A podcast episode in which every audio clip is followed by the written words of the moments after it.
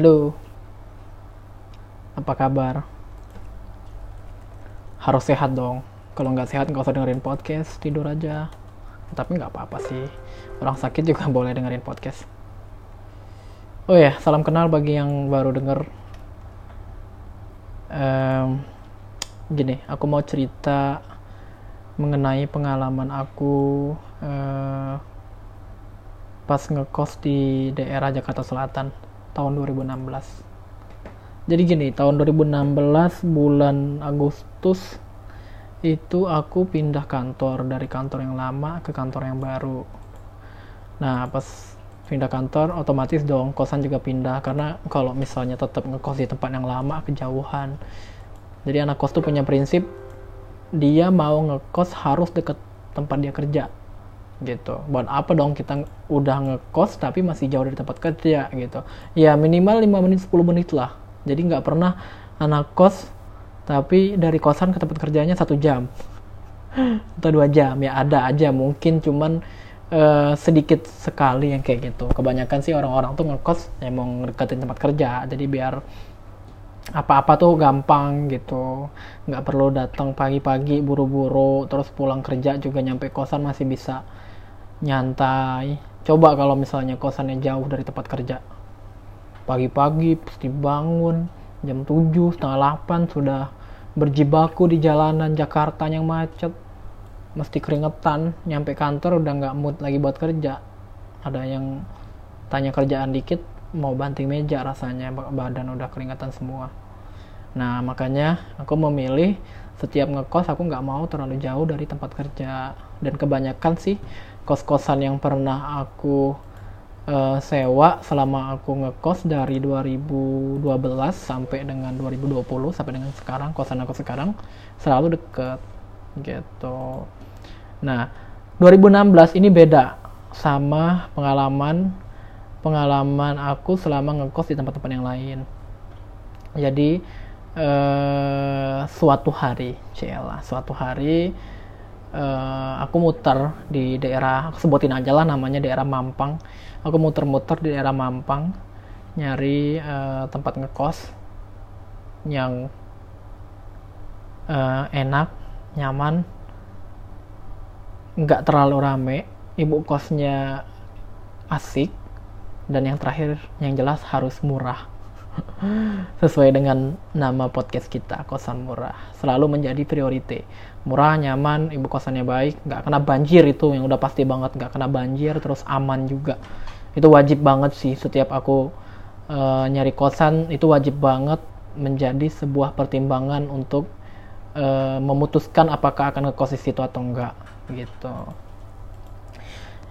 Ah cari cari cari kosan berapa hari tiga hari empat hari nggak nemu nemu udah udah sedikit mau menyerah sih ya udahlah aku bilang e, senemunya aja lah. Aku bilang sama teman aku eh, teman kantor yang bantuin nyari kos ya udahlah e, namanya Syahril.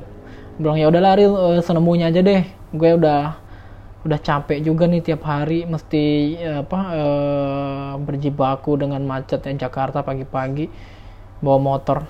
Yang tadi aku bilang sampai kantor udah nggak mau kerja. Adalah besok selemunya aja deh. Yang penting nemu kosan deket kantor kalau masih di bawah 2 juta oke okay, kita akan sewa. Aku bilang gitu. Terus Syahril bilang jangan im. Banyak kok kos-kosan murah asal kita pintar nyari aja. Kadang-kadang memang kos-kosan murah ini suka suka uh, keberadaannya memang misterius gitu. Nyelip lah di gang ya kan. Kadang-kadang uh, di ruko terus kadang kadang-kadang rumah warga dikosin gitu. Suka suka tidak terdeteksi gitu kosan murah. Tapi kalau mau dicari ya ada aja sebenarnya aku bilang.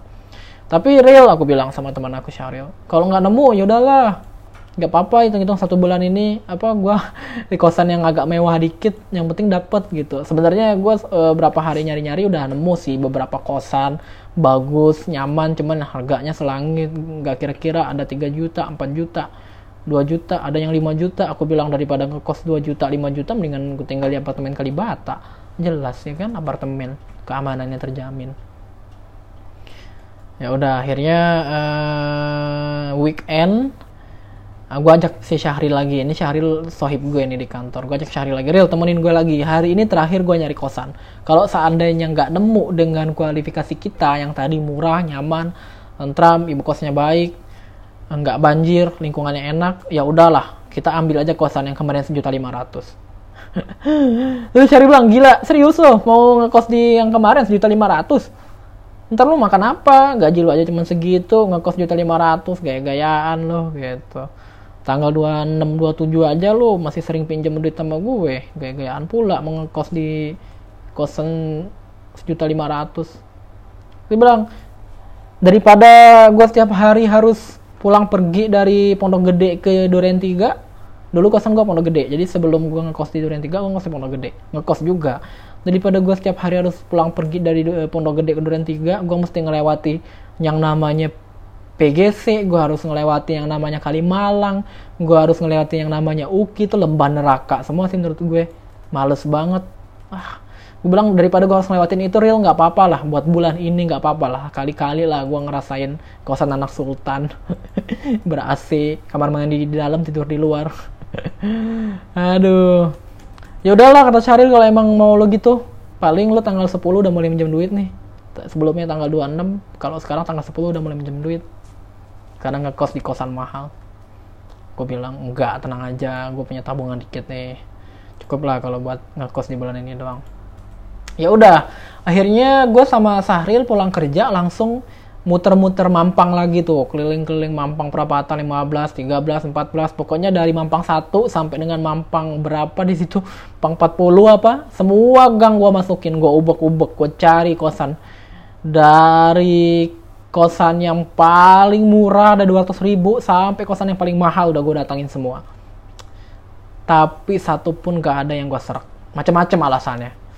Ada gue lihat ibu kosannya kelihatannya mah nih ibu kosan gak, nggak akan asik nih udah kelihatan. Belum ngekos aja dia udah tanya KTP udah tanya status udah bilang nggak boleh bawa pacar nggak nggak boleh bawa teman yang banyak. Terus malam temen ngekos dikenain sewa 50 ribu nggak boleh parkir terlalu banyak lah nggak boleh apa itu nggak boleh ini banyak banget.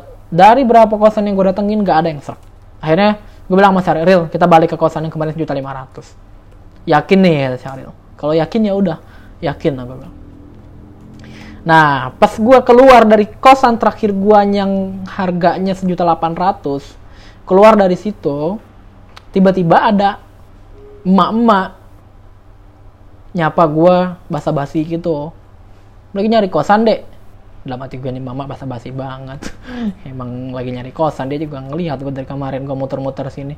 Oh iya nih bu lagi nyari kosan aku bilang gitu. Cuman nggak ada yang oke okay, nggak ada yang hmm nggak ada yang menarik gitu kan. Kata si emaknya di kamar eh di rumah ada kamar kosong eh, tempat tempat dia maunya dipanggil tante. Di tempat di rumah di rumah tante ada satu kamar kosong dia bilang uh, bukan kosan sebenarnya. Cuman kalau kamu mau coba dilihat dulu aja kata tantenya. Nama tantenya tante Mirtut aku samarin aja. Terus kata si tante Mirtut ini coba kamu lihat dulu aja kamarnya kali aja kamu serok gitu kan. Soalnya kan e, sebenarnya itu bukan bukan e, bukan kos kosan gitu kamar. Ya kayaknya sih kamu bakal serak oke okay, aku bilang coba kita lihat dulu.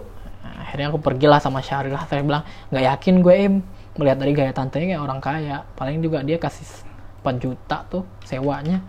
Mungkin dikiranya kita orang tajir kali em karena lihat kita pakai seragam tut. Dipikirnya kita banyak duit kali aku bilang. Emangnya iya ya stigma orang pakai seragam ini gaji gede? Setahu aku sih enggak deh. Kata Syaril iya kali kiranya lu sutradara atau apa kali makanya dia nawarin rumah lo. Sepanjang jalan tuh gue ngobrol aja sama Syahril di motor asik kayak gitu menerka-nerka. Gimana nih rumahnya kamarnya kayak gimana gitu. Kita sih berharap budgetnya masuk gitu kan. Akhirnya uh, eh, gue sampai ke rumahnya sama Syahril. Kesannya kayak jauh banget ya. Padahal sebenarnya dari rumah yang tadi gue ketemu sama si uh, tante ini ke rumahnya deket banget. Kayak dari kayak dari mana ya? Patokan umum yang lo bakal tahu. Kayak dari tempat wudhu istiqlal ke tempat wudhu istiqlal ke mimbar imam. Deket kan? Deket banget. Ya tiga menit lah paling. Cuman kalau nggak mampir ke warung kalau mampir ke warung bisa sejam. Slow aja biar nggak terlalu tegang ceritanya. Ya gitu. Akhirnya gue sampai lah ke rumah si tante ini. Gitu kan parkirin motor gue lihat dari luar bener kata Rulir orang kaya nih gitu. Apa juga gue bilang kata Syahril. Paling juga dia kasih 4 juta nih sewa kamarnya. Nggak yakin gua. Atau bisa jadi kasih gratis cuma lu kasih jadiin simpenannya. Tahu lu real bilang bercanda aja lo mana mungkin. Kalau badan gue bagus gitu ya mungkin gue bisa jadiin simpanan tante-tante. Badan gue cungkring begini. Siapa yang mau nyimpen gue bercandaan gue sama Sahril terus e, ibu kosnya gitu ayo kata ibu kosnya. Sini mau lihat nggak kamarnya? Oh iya iya bu gue bilang gitu. Siap siap siap. Akhirnya udah parkir motor di depan. Terus gua sama Syahril uh, ngikutin ibu kosnya naik ke atas. Jadi kamar uh, rumahnya ibu kos ini dua tingkat kamarnya di atas. Gue lihat kamarnya. Gila. Bagus banget. Sebenarnya gue udah nggak bersemangat lihat kamarnya bagus banget. Terus ada kamar mandinya di luar. Cuman posisinya tuh kayak gue ngambil satu lantai gitu loh. Kamarnya bagus terus uh, ada mini kitchennya gitu terus ada kulkas kecil. Gue sih udah udah hopeless ya elah nggak bakal masuk sama budget gue cuman kan nggak mungkin gue tiba-tiba oh nggak jadi bu. Kayaknya nggak masuk sama budget gue nggak mungkin gitu kan. Ya udahlah akhirnya gue ikutin ibu aja eh, home tour istilahnya kan ngikutin ibunya aja ibunya ini mas ada kamar mandi mas bisa nyuci di sini. Iyalah masa makan? Ini bisa nyuci di sini terus uh, ini ini dapur. Gue kayak orang bego dikenalin sama dia ini dapur ini namanya eh, mesin cuci. Oh iya gue bilang oh iya bu ini namanya mesin cuci ini namanya dapur gitu kan. Gimana mas tertarik nggak? Dia bilang dari penjelasan ibu sih menarik. Saya saya bilang udah mati gue ya nggak gue sebutin. Terus gue lihat gue lagi menunggu dan menerka-nerka sama Syahril. Berapa kira-kira harga kosan ini gitu kan. Hmm gede banget ya bu ya dalam hati aku. Basa basi gede banget. Aku sebenarnya aku jarang di kosan sih bu. Cuman paling uh, full day-nya banget di kosan ya paling satu minggu. Itu pun kalau aku nggak pulang ke Celengsi ya teman-teman aku punya saudara di Celengsi aku sering pulang gitu for your information aja. Terus kata ibunya ya nggak apa-apa enakan gede lah kata ibu kosnya. Jadi kamu bisa uh, bebas berekspresi kalau gede kamu bisa taruh apa pun di sini gitu. Iya sih dalam hati aku. Cuma gue lagi deg-degan nih denger lo kasih tahu harganya berapa Aduh, terus ya udah kata Saril, bayangkan bahasa basi lo kata si Saril. Lu langsung tanya aja harganya berapa. Kalau cocok ambil, kalau nggak cocok pulang. Gue udah ngantuk nih gitu.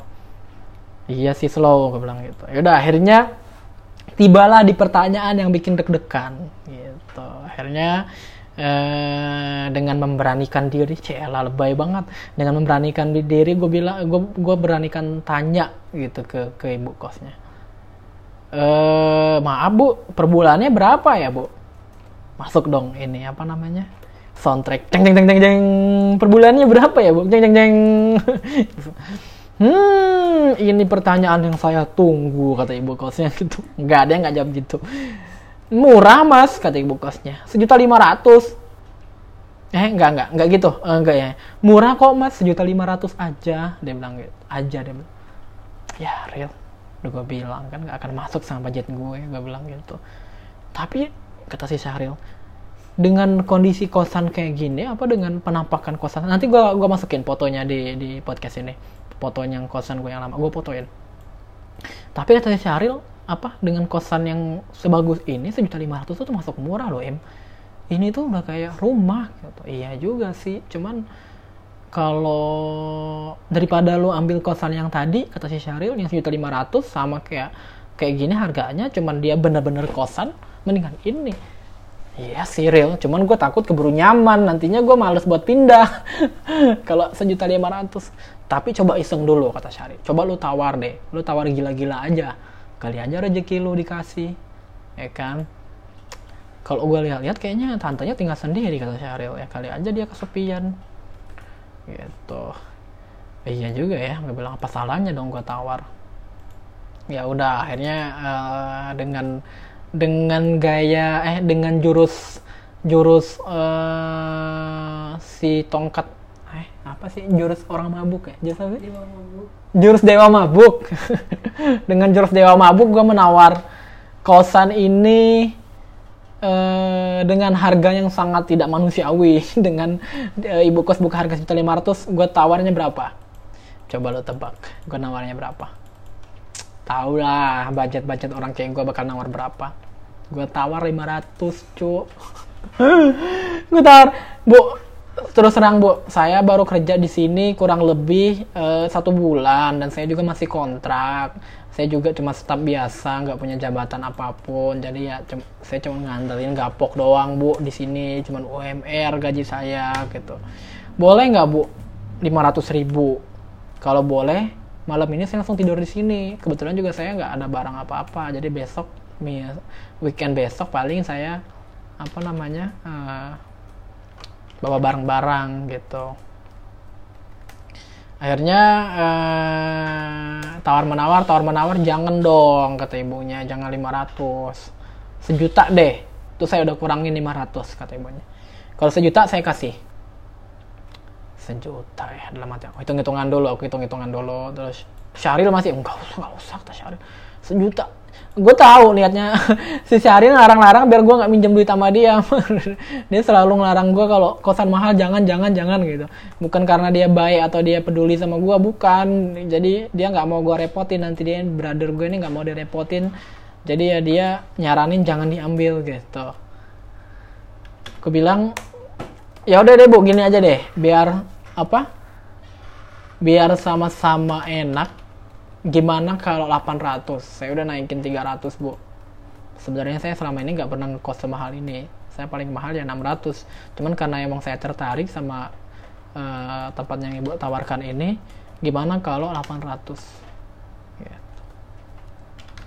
800 ya kata ibunya ibunya masih muda teman-teman. Cakep juga sih ibunya. Ya udah deh kata ibunya. Kalau mau 800 cuman malam ini langsung kasih ya kata ibunya.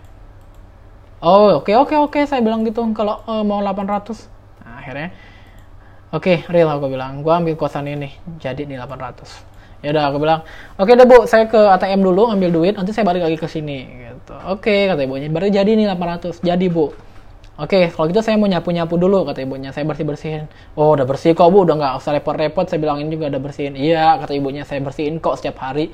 Cuman nggak apa-apa, saya sapuin lagi, kata ibunya. Oke, akhirnya deal tuh. Gue ngekos di situ. Dengan harga sewa 800 per bulan. Wah, kayak sultan gue. Sebenarnya bukan kos-kosan yang tadi gue ceritain di awal. Rumah, tapi sama ibunya dikosin gitu kan tiap hari gue ngejalanin hidup di situ. Sehari dua hari berjalan. Eh, nggak uh, ada yang aneh. Semua perjalanan normal aja. Gue gua menikmati hidup di kosan yang menurut gue mewah. Selama gue mulai ngekos dari 2012 sampai dengan tahun itu 2016 baru kalau itu gue ngerasa ini kosan mewah yang pernah gue sewa gitu. Mandinya pakai shower cuci bajunya pakai mesin cuci terus ada mini kitchen gitu ya udah. Tiga hari empat hari berjalan normal hidup gua di kosan. Uh, satu minggu berjalan normal. Nah weekend pertama gua ngekos gua pulang masih pulang ke Calangsi ngambil eh masih pulang ke kosan. Enggak enggak sorry gua masih pulang ke Calangsi cuman buat pulang doang bukan bukan buat ngambil sesuatu cuman buat pulang doang. Gue pulang ke Calangsi nah di pekan pertama, weekend pertama uh, eh, gue ngekos. weekend kedua, gue putusin untuk nggak pulang, gitu. Masa pulang terus tiap weekend, kosan udah enak, lah. Akhirnya gue milih untuk nggak pulang. Nah, malam Sabtu, malam Sabtu, which is Jumat sore, pulang kerja, gue sholat maghrib di musola deket kosan, ya kan? Gue saat lagi belum sholat kosan. Biasa kayaknya emang kebiasaan bapak-bapak di situ kali ya kalau ada orang baru kepo atau nanya atau gimana. Nah gue sholat maghrib di musola itu terus tiba-tiba ada uh, penjaga masjid atau siapa gue lupa dia dia sebagai apa di situ. Bapak-bapaknya ramah lah dia nanya. Ada yang tinggal di sekitar sini. Iya pak. Saya bilang saya ngekos di rumah kosan ibu itu gue bilang gitu uh, itu yang di seberang jalan gue bilang. Oh ngekos di sana dia bilang. Uh, udah lama bapak tanya baru dua minggu sih pak. Saya bilang kurang lebih plus apa per hari ini kurang lebih dua minggu. Dia bilang gitu. Hmm berani juga ya dia bilang. Hah? Berani juga? Iya berani juga katanya. Oh berani lah pak. Bilang emang kenapa saya bilang gitu. Enggak enggak apa-apa dia bilang. Terus dia sampai nyolek gue gitu ah, aman di situ aman. Ada si tante dia bilang gitu. Aku nganggapnya bercanda. Ah, bisa aja sih bapak gue bilang gitu aman di sana dia bilang gitu. Oke deh pak. Ya udah akhirnya habis berbahasa basi gitu gue pulang lagi ke kosan uh, makan nonton TV nah habis gue nonton TV ada orang benerin kamar mandi. Malam-malam benerin apa keran kamar mandi gue keluar gue gue lihat dong siapa nih malam-malam benerin keran kamar mandi gitu kan. Gue lihat ada bapak-bapak benerin keran kamar mandi. Belum terlalu tua sih. Sorry guys. Gue lagi puasa jadi agak kering. Pas cerita ini lagi bulan puasa. Nah tadi sampai mana ya? Sampai yang ada benerin keran di kamar mandi ya? Nah pas uh, habis gue makan tiba-tiba ada yang benerin keran di kamar mandi gitu kan gue keluar penasaran siapa yang benerin keran kamar mandi. Gue lihat ada bapak-bapak. Gue sapa dong. Pak benerin keran gue bilang gitu. Nggak jawab orangnya. Ya udahlah mungkin dia pendiam atau bisa jadi dia punya gangguan pendengaran kan. Gue nggak begitu menggubris itu nggak menganggap itu suatu hal yang janggal atau suatu hal yang aneh yang wajib untuk gue pertanyakan gue coba untuk uh, mengabaikan aja. Ya udahlah orang lagi benerin keran apa seremnya? Ya udahlah akhirnya tutup kosan gue uh, nonton uh, nonton di laptop gitu. Malam minggu gue di kosan aja nonton di laptop. Udah gue tidur gitu kan bangun pagi. Bangun pagi uh, eh, gue muter cari sarapan nasi uduk. Nah pas muter muter nyari sarapan nasi uduk biasalah gue uh, ketemu mama yang geng-geng mama gitu kan. Mereka pada beli nasi uduk juga. Ada mama yang tanya sama gue ngekos di mana bang? Gitu kayak. Ya itu di seberang gue bilang gitu. Rumah itu tunjukin aja rumahnya rumah ibu itu hmm kos di sana? Dia bilang. Berani banget. Aduh aku bilang dua orang ngomong kayak gini ada apa ya? Emang kenapa aku bilang gitu? Ini ibu kosan ember bang eh ibu kosan ibu mama ini ember bang eh, itu kan si tante suaminya kan meninggal gantung diri di situ di kamar atas ah bercanda aja aku bilang gitu. Aku nggak terlalu mempercayai. Mungkin gosip mungkin dia musuhnya ibu kos aku kali atau gimana dia mau meng atau dia kompetitornya sama-sama pengusaha kos di situ. Aku nggak terlalu menggubris. Ah bercanda aja aku bilang gitu. Nggak boleh gitu bu. Serius dia bilang. Itu tuh di kamar yang tempat kamu tempat kamu apa tempat kamu tinggal sekarang. Itu tuh dulu. Uh, tempat suaminya gitu. Mereka emang nggak akur jadi suaminya tuh pisah ranjang sama istrinya. Makanya kan di atas ada ini sendiri kan ada dapur sendiri terus ada kamar mandi sendiri. Itu karena suaminya nggak akur sama istrinya cuman mereka bangun rumah itu berdua. Mungkin mereka nggak nggak mau repot ngurusin gono, gini ya udah akhirnya tetap tinggal satu atap cuman beda lantai. Jadi gitu guys. Nggak selalu orang tinggal satu atap itu karena harmonis. Bisa aja beda lantai. Nah jadi mereka tinggal satu atap beda lantai. Ah yang bener bu. Aku bilang gitu. Iya dia bilang coba aja kamu tanya. Ngapain gua tanya? Nanti gila aja.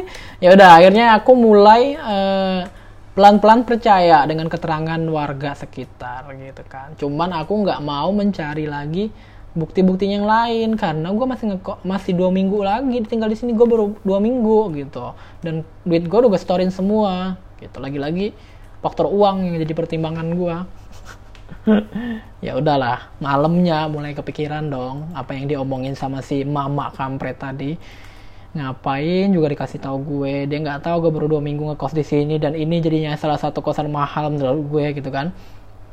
Malamnya mulai gelisah. Biasalah mungkin ada ada analisa psikologisnya juga kali ya. Kalau kita tahu sesuatu tuh malah jadi takut gitu kan. Sebelumnya biasa aja kita nggak nggak takut apa-apa. Mungkin ada kali ya teman-teman yang tahu teorinya apa gitu. Pasti ada. Kalau kita tahu malah kita takut. Kalau kita nggak tahu kita bisa biasa aja gitu kan nah malamnya gue mulai mikir mulai mengganggu pikiran gue apa yang diomongin sama orang di masjid sama yang mama kampret tadi omongin ke gua pas siang tadi. Gua bilang emang masa sih kamar gue ini tempat bapak kos bunuh diri? Dan kalau emang benar berarti sekarang gue lagi tidur di kamar bekas orang bunuh diri dong gitu. Bilang ada-ada aja nggak tenang dong gue. Lagi tiba lagi apa namanya pas gue lagi mikir nggak jelas gitu lagi risau karena keterangan mereka kayak gitu tiba-tiba ada yang benerin keran lagi. Ada yang benerin keran kamar mandi lagi. Ah dalam hati gue aman lah ada temen ada yang benerin keran lagi. Gue masih nggak masih nggak nganggap itu sesuatu yang aneh gitu. Padahal itu jam berapa? Jam tengah sebelas kalau nggak salah. Tengah sebelas ya udah aku mulai tenang tuh ada yang benerin keran lagi. Om rusak lagi kerannya aku bilang gitu. Hmm jawabnya gitu dong perlu bantuan nggak? Aku bilang gitu. Hmm itu doang jawabnya. Dia bilang terus si om nggak bisa ngomong apa gimana sih? Jawabnya hmm doang dalam hati. Ya udah paling nggak gue ngerasa ngerasa ngerasa gue bukannya takut tapi malah ngerasa ada temen nih gitu. Ada yang benerin keran akhirnya gue gue penasaran gue kepo gue samperin lah si om nih. Gue gue iniin gue mandorin gitu kan. Dia benerin keran. Beneran benerin keran. Dari kemarin benerin keran emangnya rusak apa sih om? Dalam hati aku hmm dia bilang gitu. Kenapa sih dalam hati aku nih orang? Jawabnya gitu gitu mulu. Ya udah aku penasaran aku liatin mukanya ngeliatin. Aku kita kayak nunduk-nunduk gitu kan. Cuman aku apa uh, nyuri-nyuri kesempatan gitu lihat mukanya. Karena dia sambil nunduk gitu benerin keran. Takutnya kalau aku fokusin banget ngeliat kan takut kesinggung nih orang ngapain sih? gitu kan. Ya udah akhirnya uh, aku membungkukkan sedikit kepala untuk curi-curi pandang biar bisa ngelihat mukanya gitu kan. Terus si om ini uh, mencoba terus berpaling gitu biar aku nggak bisa lihat mukanya. Dengan segala usaha akhirnya aku bisa lihat mukanya. Pas aku lihat mukanya mukanya pucat banget. Kayak orang nggak makan berapa hari pucat banget. Kayak lesu banget. Amatnya aku nih orang lesu amat sih. Cuman gue nggak tahu kenapa gue nggak takut gitu loh. Gue bilang udah makan belum om? Gue bilang gitu dia lagi-lagi nggak jawab ya udahlah aku udah mulai mulai mulai merinding tuh mulai nggak beres aku bilang. Kayaknya orang nggak beres nih aku bilang gitu. Akhirnya aku turun ke bawah terus aku uh, tanya ibu kos. Bu aku bilang itu uh, si om yang benerin keran di atas siapa sih bu? Aku bilang gitu. PRT ibu atau apa anak atau siapa? Gitu. Uh, ibu kosnya kayak panik gitu pas aku nanya? Orang benerin keran? Siapa kata ibu? Kos ada yang benerin keran aku bilang udah dua hari ini benerin keran mulu di atas. Itu siapa? Aku bilang ah kamu katanya. Kagak ada nggak ada orang di sini. Fuck man. Ibu kos bilang gak ada orang di sini. Udah cukup jawabannya itu buat gue mau lari. Dia cukup dia cuma jawab nggak ada orang di sini itu udah cukup. Oh oke okay, aku bilang gitu. Nggak ada orang berarti di rumah ini. Nggak ada katanya. Kamu nggak ada nggak ada aja. Siapa? Kagak ada. Ya oke okay deh aku bilang gitu lagi-lagi yang menjadi pertimbangan uang uang uang. Kalau kalau bukan uang pertimbangan gue udah cabut malam itu cari kosan baru. Cuman ya udahlah. Gue juga udah megang uang pas-pasan. Gue juga nggak mungkin pindah kosan malam itu juga. Ini gue naik aja ke atas. Pas gue naik ke atas beneran dong men. Nggak ada orang itu yang benerin keran. Dan posisi lampu kamar mandi udah mati. Dan gue coba pas gue nyalain lampu tuh kamar mandi kering. Nggak ada tanda-tanda orang ngetes keran. Kayak tadi yang si om itu lakuin. Udah mulai ah, benar nih kayak cerita orang-orang. Emang benar tuh si om bunuh diri di sini aku bilang gitu. Akhirnya uh, gue balik ke kamar. Eh ambil wudhu dulu gue ambil wudhu dulu. Balik ke kamar gue rebahan lampu gue nyalain. Biasanya tuh gue matiin semua tapi kali ini lampu gue gue, gue nyalain. Terus gue putar ayat kursi kenceng-kenceng dari handphone lampu gue nyalain semua. Terus gue ngomong uh, pelan-pelan siapa pun yang tadi nampakin diri saat benerin keran gue minta maaf. Tolong jangan ganggu gue gue cuman mau nyari duit di sini gue ngekos. Kalau memang ada kelakuan gue yang bikin lo menjadi tersinggung atau apa gue minta maaf. Tolong jangan ganggu gue gue bilang gitu. Abis gue ngomong itu tiba-tiba Mel ada yang benerin keran lagi. Airnya nyala anjing ada yang benerin keran lagi kayaknya si om datang lagi nanti aku udah dong om nanti aku jangan begini dong aku bilang please lah saya cuma mau tidur nyenyak saya bilang gitu habis aku ngomong gitu mati kerannya wah dalam hati aku ini udah mulai teror nih gue ya udah besok pagi uh, Senin pagi Senin gue berangkat ke kantor gue ceritain semua yang apa yang gue temui sama Syahril. Tuh Syahril bilang udah lalu pindah aja. Kalau nggak lu tidur di rumah gue dulu aja. Sampai akhir bulan gue bilang nggak usah deh lu terlalu banyak repotin lo terus gimana? Lo mau tetap tinggal di situ sampai gajian? Nggak apa-apa lah. Gue bilang wah gila lo kata Syahril. Kalau lo kenapa-napa gimana? Hantu tuh nggak ada yang membunuh aku bilang. Yang ngebunuh tuh rasa takut bukan hantu rasa takut kita itu yang ngebunuh bukan hantu. Ah sok bijak lu kata Syarif. Udah lu tidur di rumah gua aja. Nggak usah gua bilang gitu. Tahu nggak lo? Jarak dari gua mulai pindah kos lagi dari eh dari dari dari teror pertama yang gua rasain sampai gua pindah kosan lagi itu dua minggu. Lo bayangin selama dua minggu itu gimana gua bisa tidur nyenyak tiap hari gue dihadapi dengan kejanggalan-kejanggalan yang menurut gue nggak nggak masuk akal. Pernah gue pulang kosan tiba-tiba kamar kosan gue udah berantakan padahal kuncinya terkunci dengan rapat. Pernah gue pulang kos tiba-tiba kipas angin gue udah nyala semua lampunya nyala semua TV gue nyala padahal gue yakin banget pas gue berangkat kerja itu semua udah mati. Pernah juga gue pulang kosan tahu-tahu pakaian gue udah ada yang ngangkatin. Lah nggak terlalu aneh sih ini mungkin ibu kos dan yang paling aneh pernah waktu itu gue nyalain bak mandi sampai nunggu airnya penuh di situ gue main game. Nah udah lama pas abis uh, gue main game gue cek airnya masih belum penuh juga dan masih kayak awal. Masih kayak pertama gue ngisi. Jadi gitu akhirnya uh, dua minggu perjalanan gue tinggal dan nginep tidur di kosan yang menurut gue aneh. Sampai akhirnya gue pindah ke kosan yang sekarang gue tunggu. Gitu. Jadi jadi gitu uh, uh, cerita gue ya sorry kalau kebanyakan bahasa yang berbelit-belit atau kebanyakan intro yang tadi di depan. Sekali lagi ini bukan podcast misteri dan uh, akun podcast ini bukan dikhususkan untuk cerita misteri cuman uh, bisa cerita apa pun termasuk cerita misteri ya. Itu aja ya teman-teman. Kalau punya teman-teman punya cerita oh, setengah jam loh 33 menit 34 detik. Kalau teman-teman punya cerita uh, yang menarik yang bisa diceritakan silakan email saya taruh email saya dan WhatsApp saya di di di profile. Teman-teman bisa email ceritanya atau bisa kirim audionya. Nanti kita publish di sini kita dengerin bareng-bareng. Ya itu aja ya kawan-kawan Selamat sore, selamat pagi, selamat malam, selamat petang, selamat apa pun lah pas dengerin ini. Assalamualaikum.